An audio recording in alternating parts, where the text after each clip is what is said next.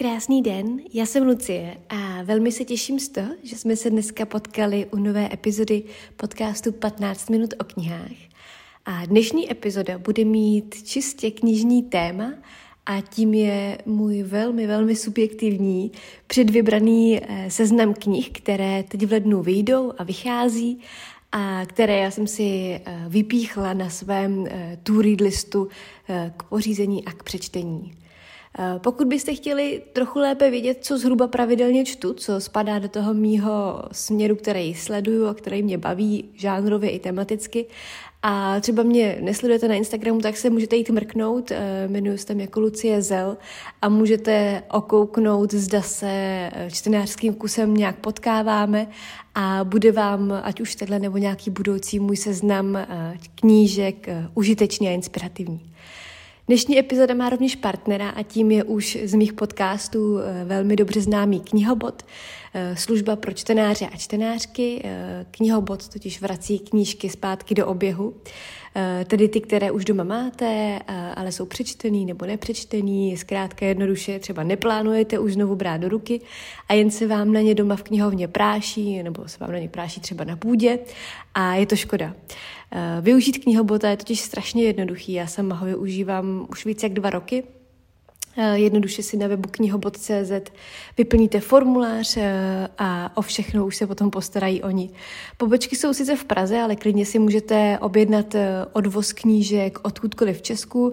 Stejně tak si můžete objednat od nich knížky, odkud jsou teda z Prahy, ale kamkoliv po Česku. Oni si pro knížky přijedou, převezmou si je, nafotěj, naceněj, popíšou, vystavěj a pak je pošlou k novému majiteli. Zkrátka ušetří vám veškerou práci kolem toho. A jak jsem zmiňovala, funguje to i opačně, na e-shopu si můžete najít nejenom jakýkoliv knížky, ale hlavně ty třeba, co jsou už dávno nedostupný, nebo v knihkupectví dávno vyprodaný a můžete si vybrat cokoliv vám bude po chuti a knížku si za secondhandovou cenu pořídit. Aktuálně mají v nabídce nějakých 140 000 knižních titulů, takže je skutečně z čeho vybírat. Já sama mám velmi markantně vyzkoušené obě varianty, díky knihobotu, jak jsem zmiňovala, víc jak 2 roky pravidelně protřizuju svoji knihovnu. Je to tak zhruba jednou za 2-3 měsíce teď, kdy si projdu knihovnu a vyřadím většinou třeba aspoň 10-15 knížek, který vím, že už jsou tady navíc a udělám díky tomu prostor novým knihám. Zároveň vždycky, když tam ty knížky nesu, protože to mám kousek shodou okolností, tak si vyberu nějaký poklady z jejich nabídky, zejména co se týče takových těch starších komiksů, který už nakladatelé nedotiskují a já si takhle můžu jako pořídit a mám z toho vždycky radost. Tak a vzhůru na konkrétní knížky. Je leden, to jste asi tušili, banální informace, nicméně v knižním světě to pravidelně znamená takový útlum, značný útlum, co se týče množství nové knižní produkce, ale rozhodně to neznamená, že by bylo ticho po pěšině, to ne. Vychází i tak každý rok, ale i letos, nebo spíš a i letos, vychází několik velmi, velmi zajímavých knih. A hnedka tou první z nich na mém seznamu je kniha Graema Davise, spisovatele, editora a designéra počítačových her, kniha Královny hrůzy. Královny hrůzy je antologií hororových a strašidelných příběhů, které napsali, a to je na tomto nejzajímavější, které napsali přední spisovatelky anglicky mluvícího světa, tudíž anglofonní oblasti. A budou to různé jako klasické povídky, jako třeba od Charlotte Perkins Gilman Žlutá tapeta, a nebo je úplně neznámý a zrovna objevené poklady žánru hororu. Ty autorky jsou třeba Mary Shelley, kterou známe jako autorku ikonického Frankensteina, ovšem tady se představí s úplně neznámým textem. Bude tu k mé veliké radosti Louisa May Alcott, kterou známe jako autorku románu Malé ženy, ale ta tady má povídku, kterou tady shodou okolností napsala ve stejném roce jako Malé ženy, ale je to povídka o mumiích. Je tu Harriet Stowe, autorka Chaloupky strýčka Toma, taky s hororovou povídkou, zkrátka neuvěřitelně bohatá nabídka žen, které píší, třeba ve sebe psaly úplně jiné žánry, ale tady se představují jako autorky hororu. Autorek je tu celá řada, je tu třeba ještě Charlotte Riddle, u každé z nich je medailonek, který vám představí autorčinu tvorbu ve svém dobovém kontextu a tím to, kým byla a co literatuře přinesla. A já vám řeknu, přátelé, já se na tuhletu knihu těším jako obrovsky. Je to moje číslo 1 za leden. Ta knížka vychází 19. ledna u nakladatelství Fobos. A to je tedy jedno z nakladatelských značek knihkupectví Dobrovský. A řeknu vám, 19. ledna běžím, až se mi bude za patama prášit. Další knihou, kterou jsem si poznačila pro leden jako tuhle rozhodně neminout, je pro mě žánrově velmi, velmi netypická, a to proto, že jde o young adult fantasy. Já vám totiž se přiznám, já se poslední dobou hrozně ráda koukám na různé tvůrkyně na zahraničním booktoku, na TikToku tedy, v té knižní části, a hrozně se tam bavím u autorek, které jako produkují obsah na téma fairy porn a young adult fantasy, a jako na fairy porn to nevidím, tam se asi nedostaneme, ale to young adult fantasy, na to jsem opravdu jako namlsaná to vyzkoušet. Já mám totiž hroznou chuť se pustit do nějaké young adult fantasy série, a tak to zkusím rovnou u této, která vychází. Dost mě k tomu nalákala jednak přenádherná obálka a jednak něco o autorce, ale to vám povím za chviličku.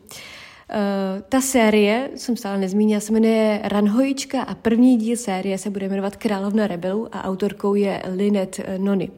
Já když jsem si dělala rešerši o tom, co vlastně je autorka zač, kdo je Lynette Noni, tak jsem zjistila, že jde o obrovskou australskou hvězdu young adult fantasy žánru. Je to opravdu hvězda první třídy, která drží první příčky v žebříčcích bestsellerů young adult fantasy, a já si od ní slibuju, že mi tehle žánr po docela dlouhé době, co jsem vlastně z něj nic nečetla, mi ho ukáže ve své nejlepší formě, protože recenze na její, nejenom tuto sérii, ale na všechny její knihy jsou naprosto famózní. Pro zajímavost, Lynette Noni aktuálně spolupracuje na jakémsi projektu s autorkou série Skleněný trůn a Dvůr trnů a růží Sary J. Maas. Omlouvám se všem znalcům žánru, pokud jsem nějak nesprávně zmínila některý z titulů Sary J. Maas. Já si teď nejsem jistá, jestli je dobře pamatuju. První díl té série Ranhojička začíná vyprávět příběh 17-leté ranhojičky Kovy, která už 10 let sedí někde ve věznici, a jednoho dne k ní přivedou nemocnou královnu rebelů. A ona má za úkol jí udržet naživu, aby ona mohla podstoupit nějaký test těžký, ale je důležité, aby ta královna ten test nepodstupovala, a tak ta ranhojička nastoupí tu zkoušku místo ní, a tím se ten příběh začne rozvíjet, a je tam spousta dramatu, měla by tam být spousta dramatu a napětí a fantasy elementy, a hlavní hrdinkou je mladá žena, což mě vždycky zpravidla baví o trochu víc. Takže já se na to těším. Schválně si zkuste tu knížku najít. Ranhojiček je více, ale Ranhojička od Lynette Noni je jediná a má opravdu nádhernou obálku, která vypadá velmi slibně. Ta knížka vychází 25. ledna v nakladatelství Fragment. Skočím do zásadně jiného žánru. Další knížky, kterou já mám tady jako vypíchnutou, jako naprostou topku. A to je knížka Bible Vagíny.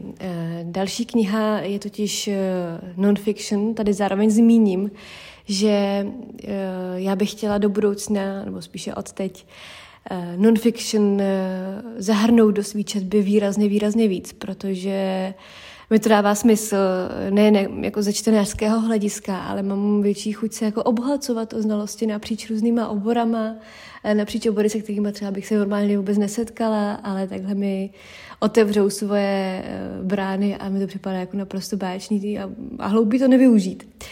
Takže jde o, tady to zrovna je téma, který se mě jako dotýká, ale myslím to tak jako obecněji. Knihu Bible Vagíny napsala gynekoložka Jen Gunter, a když ta knížka vyšla v angličtině, tak se okamžitě stala brutálním bestsellerem. Samozřejmě dostala takový to nálepku bestseller The New York Times a podobně.